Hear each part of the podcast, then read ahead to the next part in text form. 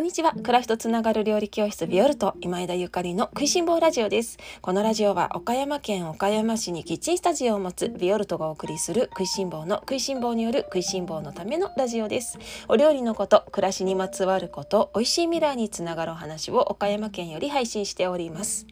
皆様おはようございます。料理家の今枝ゆかりです。本日は5月1日日曜日です。いかがお過ごしでしょうか？今日はルイボスティー応用編というテーマでおしゃべりをさせていただきます。皆様おはようございます。5月です。5月といえば新緑のあの緑の季節ということで私もいろいろな思い出があるんですけれどもその5月の思い出の一つがですね岡山に引っ越してきたことでございます。なんとなんとこのあの5月で私も岡山に引っ越してきて丸10年が経っちゃいます。ああ10年長かったような短かったようななんかもうね夢みたいな10年だったなと改めて振り返ると思いますね。なぜ岡山に引っ越してきたんだろうか？なぜ岡山を選んだのろ 選んだのだろうか？あの引っ越してきた当初はどうして岡山に引っ越してきたんですか？とかなぜ岡山だったんですか？みたいなあのことを本当に聞かれることが多くって美味しそうだったからですとかインスピレーションですとかなんかもう本当になんか本当にそんなね 特に何て言うのかなすごく確固たる理由があったわけではなくってもう私のことですから本当にインスピレーションで来たんですよね。で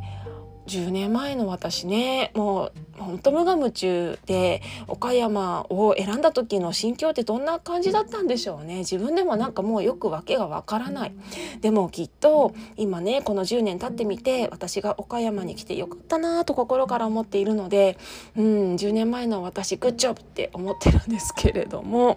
はいもうすっかり岡山にねあのー、すっかり馴染であのいます岡山県民の皆様のおかげさまです。いつもありがとうございます。そして11年目ですね。5月11年目。ここからねまた10年どんな10年になるんでしょうね。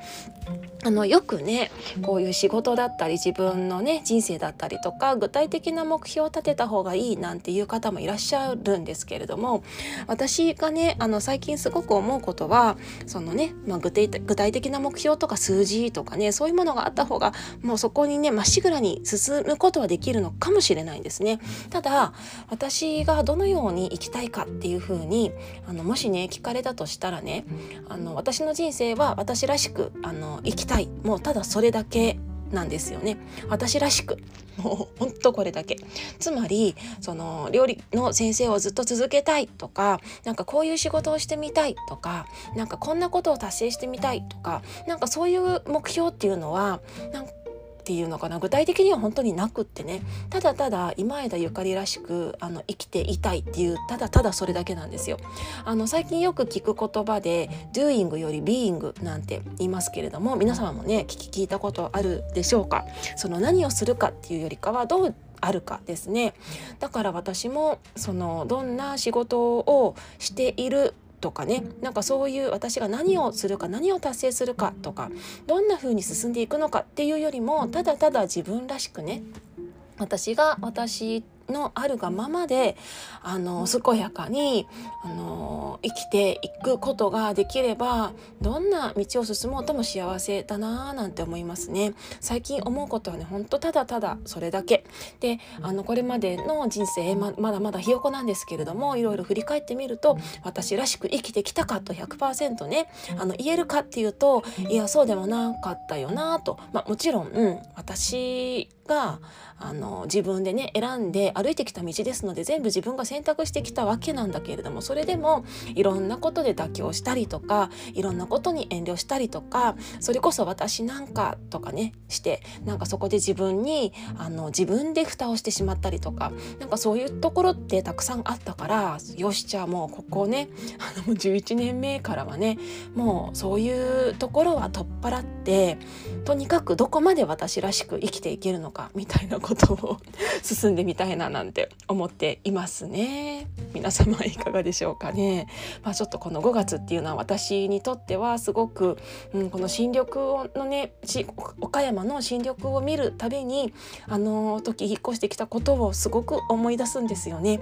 あの家族でね私が岡山に引っ越したいって言い言い出しっぺなのでその子供たちや夫にもなんか大大大大大感謝ですしそしてあの実家はね東京ですからあと親戚もみんなみんなね友達もみんなみんなもう本当関東しか出たことなかったのに、まあ、関東と海外しか出たことなかったのにこうやってね岡山に引っ越すって言ってまあなんかいいんじゃないって言ってくれたその家族やねなんか両親には本当感謝だななんてね思っております。11年目。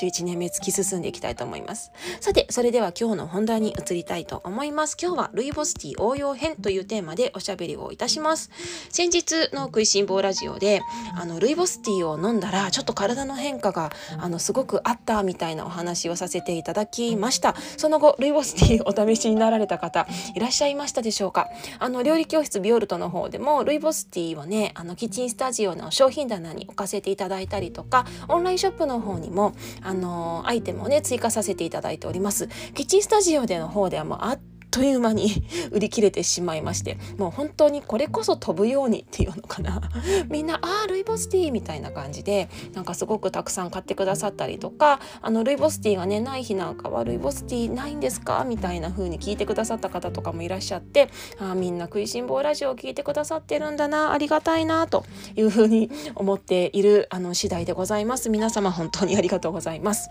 でそのルイボスティーなんですけれどもあのあったかいね飲み方、まあ、定番の飲み方もとてもおすすめなんですが最近いろいろ試していまして今日はルイボスティーの応用編のテーマを テーマでねおしゃべりしたいと思いますまずですねここ数日ちょっと岡山もぐっと気温があの下がって、まあ、涼しいというか寒いね寒いと言ってもいいようなあの朝晩を迎えていたんですけれどもここで登場してきたのがねあのティーコージーですね。あの私紅茶とか、まあ、とにかくお茶類大好きでねもう毎日何かしらお茶をいただくんですよね。で特に冬の間はその自分の入れたお茶がすぐに冷めてしまうのがなんだかとても残念ででそのポットをティーポットを温めておく保温で保温のできるねティー麹っていうものをあの探したんですけれどもどうしても自分の好みのものが見つからないあの世の中の出回っているティー麹はどうももなんか私にはなんかちょっと乙女チックというか ちょっと可愛すぎるものが多くってうんなんか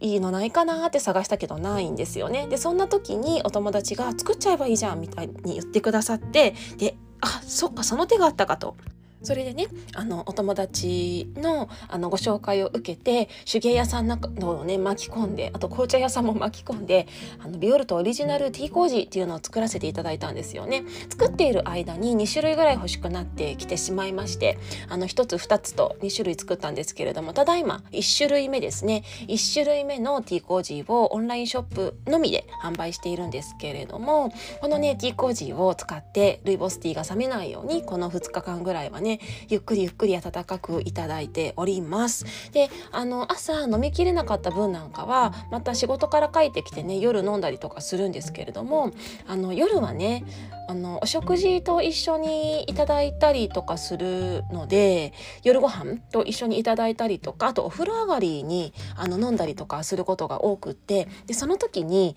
もうあの朝の残りを飲んじゃうんですけれどもこの時にね この時にねソーダ割りするとめっちゃ美味しいことに気づいちゃった私。ルイボスティーのソーダ割りめっちゃ美味しい。であのー、まあ、ちょっと薄まりますけれどももちろんね濃いめに出しておいてでそれをあのお風呂上がりにソーダ水で割って飲む。あのねすっごい爽やかなんですよね。すごい爽やかなの。ルイボスティーってそのままあったかく濃い濃いまま飲むと何、まあ、て言うのかな独特な香りまろやかさみたいなあるんですけれどもここにね炭酸水で割るとすっごく爽やかになってなんかね柑橘っぽいっていうかあのー、お風呂上がりに最高でした。お風呂上がりに最高だった。であの他にもね例えばちょっと揚げ物とか油っぽい料理との相性もすごくよくってでそれがまた炭酸のあのルイボスティーとよく合いましたよ。で今月の料理教室もう今月じゃないですね。5月になっちゃいました。4月のあのオンラインレッスンでは韓国料理ご紹介しているんですけれどもこの韓国料理でご紹介していますチヂミですね。このチヂミあの私チヂミのレシピはねみんなたくさん油使ってくださいっていうふうに申し上げてるんですね。チヂミは油をちょっと多めに入れて揚げ焼きのイメージで作るとカリカリになって美味しいよっていうようなお話をさせていただいていてであの出来上がったチヂミはまああのカリカリジューシーでとっても美味しいんですけれどもちょこっと油っぽいはもちろんね油使ってるからぽいんですよ。その焼き餃子的な感じですね。でここでルイボスティーのソーダ割りを一緒にいただくとすごい油がシュッとあの何て言うのかな流れるというかなんか油が消えるっていうか 口の中でねすごいさっぱりいただけるのでこれあのいい韓国料理とかそれこそ焼肉の時とかあと餃子中華料理ですねとルイボスティーのソーダ割り合うなーなんて思っています。もしこのねゴールデンウィーク中華とかあの韓国料理パーティーしようなんていう方はお試しいただけたら嬉しいななんて思います。ルイボスティーソーダ割りね。ただあの全然関係ないじゃ関係ないんだけれども今ね氷とかいっぱい入れたりとか冷たく冷やすのはまだ早いですからねあの体を冷やすのはまだ早いので常温のあのソーダ水をルイボ常温のあのルイボスティーで割っていただくぐらいが私はあのおすすめだなとみんなの体をね考えると 体冷やさないでねっていう気持ちであのソーダソーダは常温で飲んでいただいてもいいのかなと思っております。やっぱ冷たい飲み物ねあの真夏でもね本当は取らない方がいいなんていうのでこの季節はまだまだちょっと早いですね。やってみてください。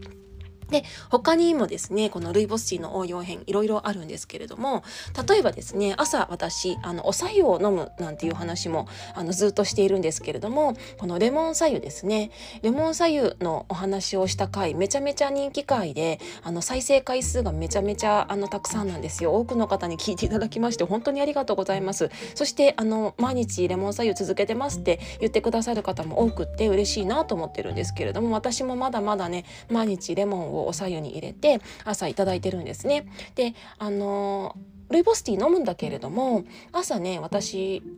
最初は絶対おさゆなんですよ。でおさゆをいただいてそのじわじわじわと体に水分があの染み込んでいく様子を実感してあ今日も気持ちいいなみたいな感じで 2, 2杯ぐらいは最低飲んででその後お茶に切り替えるんですけれどもあのルイボスティーにする時なんかはそのままレモンが入った状態のカップにルイボスティーを入れちゃってあのレモン入りのルイボスティーとかにしちゃったりとかしています。それもすっごい美味しいのレモン入りのルイボスティーあのレモン捨てるのすごいもったいないからそのままルイボスティーをあの作ったルイボスティーをね入れていただくのもとってもおすすめですので是非やってみてください。でもちろんあのレモンもいいけれどもあのレモン以外の柑橘なんかもすごくおすすめなのであんまり渋みのないものがいいかもしれないんですけれどもオレンジだったりとかあとはなんか今いろいろ種類ありますよね。甘めの黄色い柑橘類とか。ああいうのとかをあのくし切りにしてそれをお白湯に入れてもいいしもちろんルイボスティーなんかに入れてもらってもいいんじゃないかなと思います。これもソーダ割りもいけるんじゃないですかね。ということでやっぱり結構ルイボスティーは柑橘合うんじゃないかなと思います。似てますね。なんとなくどこかしら柑橘が柑橘っぽい香りがねルイボスティーからするんではないかと私はあの感じています。いかがですか？そしてあのまだまだ他にもルイボスティーの応用編があのありましていろいろ試しているんですけれどもあのせっかくなのでねあの残りのいくつかはオンラインサロンの方でご紹介したいなと思っているんですがあの私がいつもこのルイボスティーね頂いているのはコンパスという会社のルイボスティーなんですね。でオンラインショップの方にもコンパスさんのルイボスティーは載せていますのでもうすでにあのお買い上げお買い求めくださった方があのいっぱいいらっしゃってとても嬉しいんですけれどもこのねルイボスティーがあの他の一般的なルイボスティーと何がどう違うのかみたいなお話をね最後ちょこっとしたいなと思っております。でこのコンパスさんのルイボスティーはそのルイボスのねあの柔らかいその新芽っていうのかな葉っぱのね部分だけ柔らかい葉っぱの部分だけを摘んで、えー、お茶にしているんだそうなんですよ。通常は茎とかもね入れてるんだってなんだけどあのコンパスさんのルイボスティーは葉っぱの部分だけを入れているのでとてもあのー、味わいが優しい。私も初めて飲んだ時にあまりのこれこれまでのルイボスティーのイメージとあまりに違ってその優しさですね。口に入った時の柔らかさがあまりにも違うのですごいびっくりしたんですけれどもあのー、コンパスさんのルイボスティーやっぱり美味しい。もうその他のね紅茶もめちゃくちゃ厳選されていてうん本当に何て言うのかな知る人ぞ知るっていう感じなんだけれども紅茶好きの方お茶好きの方は是非ねコンパスさんの紅茶いろいろ試していただきたいなって思いますね。まあ、もちろんルイボスはあのインドのものではなくってあのアフリカのね方のものなんですけれどもあのこれからまあ1年1年これからっていうか、まあ、1年かけてね楽しめるお茶だと思います。あのカフェインレスなのでどなたでもねお試しあのお試しいただけるのがすごいいいところだななんて思いますし夏なんかはあの冷たくいただいてもとっても美味しいのでおすすめです。といううように今日ご紹介したようにねちょっと中華とか韓国料理と合わせて食べてみてはいかがかななんて思います。皆様ねゴールデンウィークどんな風に過ごされるんですかね？昨日ちょこっと私も外に出てみたらなんかもうあの、ま、みんなのね様子がきなんていうのみんなの気が違いましたね。あのこのホリデーシーズンっていうかみんなが外ですごくリラックスしてニコニコしている様子ってもうただただ通りすがりの私でもねなんか気も気持ちがよく感じるっていうか、えー、なんか私もその辺のバーに入って一杯ビール飲んじゃおうかしらみたいな気持ちにさえなってしまうようなねなんかすごい心地の良い空気感でした岡山のねあの街中は。まあ、私は街中に住んでいるのでこうやって人々がねあのお休みの時になると集まったりとかするのをよく目にするのであのこういうの久しぶりだなと思ってなんか嬉しくなっちゃうんですけれどもこのねコロナの間の2年間っていうのはまだ終わってないんだけれどもこの街がねすごい閑散としててなんかやっぱりそういうのってすごく寂しいしあとあのよくねデパ地下とかスーパーとかにいたりするんですけれどもその緊急事態宣言の時のデパデパ地下なんかはもう本当にえあのお客さんがほぼいなくって私はキッチンスタジオもデパートとかからすごい近いのでよく行くんですけれどもなんかお客さんより店員さんの方が多いぐらいあの本当閑散とした日もねすごいこれまでたくさんあってでもすごくね最近活気づいてるのでこのままねなんか世の中が戻ってほしいななんて思いますね。でもこうやってあのみんなが一人一人出す気っていうの？一人一人が出す気持ちがあの世の中のこの雰囲気を作り上げていくんだなっていうことをこのゴールデンウィークに入ってねひしひしと私感じましてってことはさやっぱり自分がねあの毎日ご機嫌でいるもうそれぞれのみんながね一人一人が毎日自分らしくご機嫌であの自分の機嫌は自分でちゃんととってねご機嫌で生きることががなんか世の中のバイブス上げていくっていうかなんか世の中の気を良くしていくんだなーなんていう風にね思いましたね。だってなんかちょこっと落ち落ち込んでたり嫌なことあったりとかしてもみんながすごいあんな楽しそうだとなんかちょっと元気出てきますもんね。うん、だから私もあのー、ねあった私やそして料理教室にあの関わってくれる方つながってくれる方がなんかビオルトとつながってるとすごくあの毎日元気になるわとかね、まあ、それこそゆかりさんの声聞くと元気になるわなんて一人でも多くの方にね思っていただけるように自分自身を整えあの自分がね常にご機嫌でいられるようなねあの人生を送っていきたいなと思います。ゴールデンウィーク始まってそんな気持ちでございます。ちょっと5月に入ってね私はオンラインレッスンの準備や5月のレシピなどを仕上げていかなくちゃいけないのであの10連休みたいな感じではないんですけれどもでもみんなのね楽しそうなバイブスを受け取りながらあののろりのろりのろりとゆるりゆるりとあののんびり仕事をしていきたいなと思っているところです。ゴールデンウィークの毎日ねゴールデンウィークの間も毎日ラジオ配信したいと思いますので皆様もお仕事ないかもしれないけれども隙間時間に聞いていただけたらなと思います。ビュールトのオンラインチームの皆様ただいまあのみんなのね質問やご感想を受け付けておりますのでぜひオンラインチームの中で発信してくださいね。皆様のあの発信楽しみにお待ちしております。ゴールデンウィークの間ビオルトのオンラインサロン見てみたいなとか今月の韓国料理のレシピ気になるなっていう方は是非ビオルトのオンラインチーム入ってみてはいかがでしょうか。えっ、ー、と初月無料となっておりますのでとってもお得なオンラインチームとなっておりますもちろん単品購入もしていただけます、えー、レシピやねお料理してみてちょっとわからないなっていうところがありましたらあのご遠慮なく質問もいただけますしコミュニティの中ではねあのみんなが作っているのでなんかみんなの質問がみんなのの学びになるみたいなね感覚でどんどんどんどんお料理がね上手になっていくはずだと思っております。それでは今日も美味しい一日をお過ごしください。暮らしとつながる料理教室ビオルト今枝ゆかりでした。